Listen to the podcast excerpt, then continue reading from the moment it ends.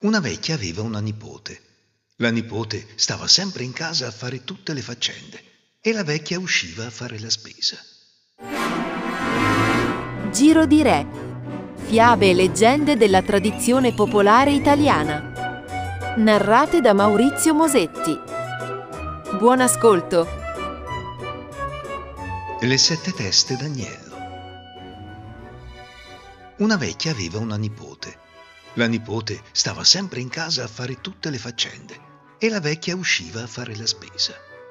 Un giorno portò a casa sette testine d'agnello. Le diede alla nipote e disse Anastasia, io esco.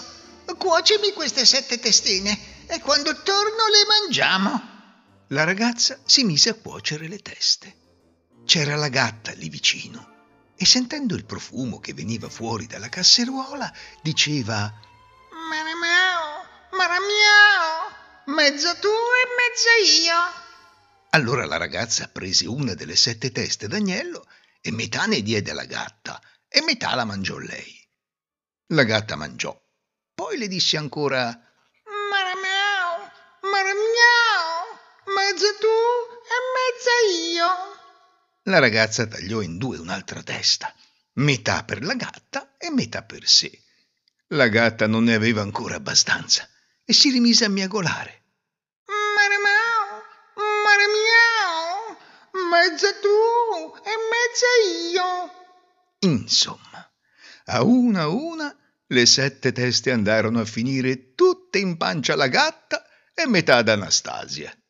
Quando non ce ne furono più, la ragazza cominciò a preoccuparsi, a grattarsi la zucca dicendo E ora come faccio quando torna la nonna? E non sapendo come fare, aperse la porta e scappò. Quando la nonna tornò e vide la casa spalancata, le ossa delle teste metà per terra e metà nel piatto, e non trovò più la nipote, cominciò a dire Tutte, tutte se le è mangiate, tutte se le è mangiate. e prese a mettere sottosopra la casa, dicendo Tutte se le è mangiate. Uscì di casa senza vedere dove andava. Faceva pochi passi, si metteva a pensare e poi scuoteva il capo. Tutte se le mangiate. e non si poteva dar pace. Intanto Anastasia cammina, cammina, capitò in un bosco e vide tante rose. Oh, quanto sono belle, disse, e con un filo di cotone che aveva si fece una corona di rose, una collana e due braccialetti. Se le mise in testa, al collo e alle mani e si sdraiò a dormire sotto un albero. Al mattino il re che andava a caccia nel bosco vide la ragazza che dormiva. Si mise a guardarla e tanto gli piacque che se ne innamorò. La svegliò e le disse Sono il re, vuoi essere mia sposa? E Anastasia Io, come vedete, sono povera. Come posso sperare di sposarvi? Se è per questo non te ne incaricare, disse il re. Io ti voglio e devi essere mia moglie. La ragazza arrossì e fece cenno di sì col capo. Vieni con me a palazzo allora. Sì, signore, ma ho lasciato a casa la nonna e bisogna mandarla a prendere. Il re mandò a prenderla in carrozza e nel banchetto delle nozze la mise a fianco della nipote. Era un banchetto sontuoso e la vecchia si chinava all'orecchio della nipote e le diceva Tutte te le sei mangiate. e la nipote State zitta ora. Intervenne il re. Cosa desidera la signora zia? Perché la chiamava così. Disse la sposa. Vuole un abito come il mio. Le sia subito fatto, disse il re. Dopo pranzo cominciò la conversazione e la vecchia stava sempre a dire nell'orecchio alla nipote. Tutte te le sei mangiate. Che vuole la signora zia? domandò il re. Vuole, disse Anastasia, un anello uguale al mio. Le sia subito fatto, disse il re. Ma la vecchia già ricominciava. Ma tutte te le sei mangiate. E il re. Che vuole la signora zia?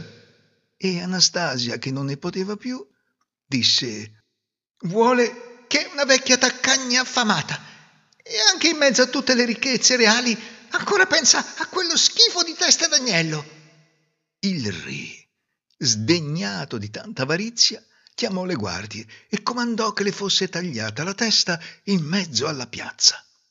Dove la testa cascò, nacque un albero.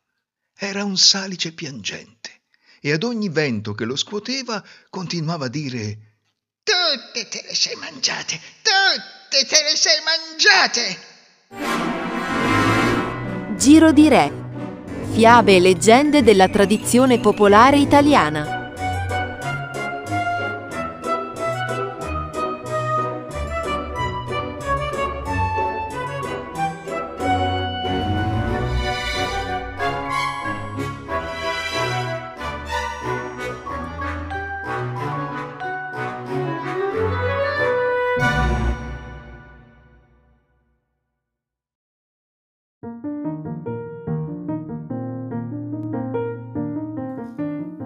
Invia un messaggio vocale. Aiutaci a far conoscere questo podcast.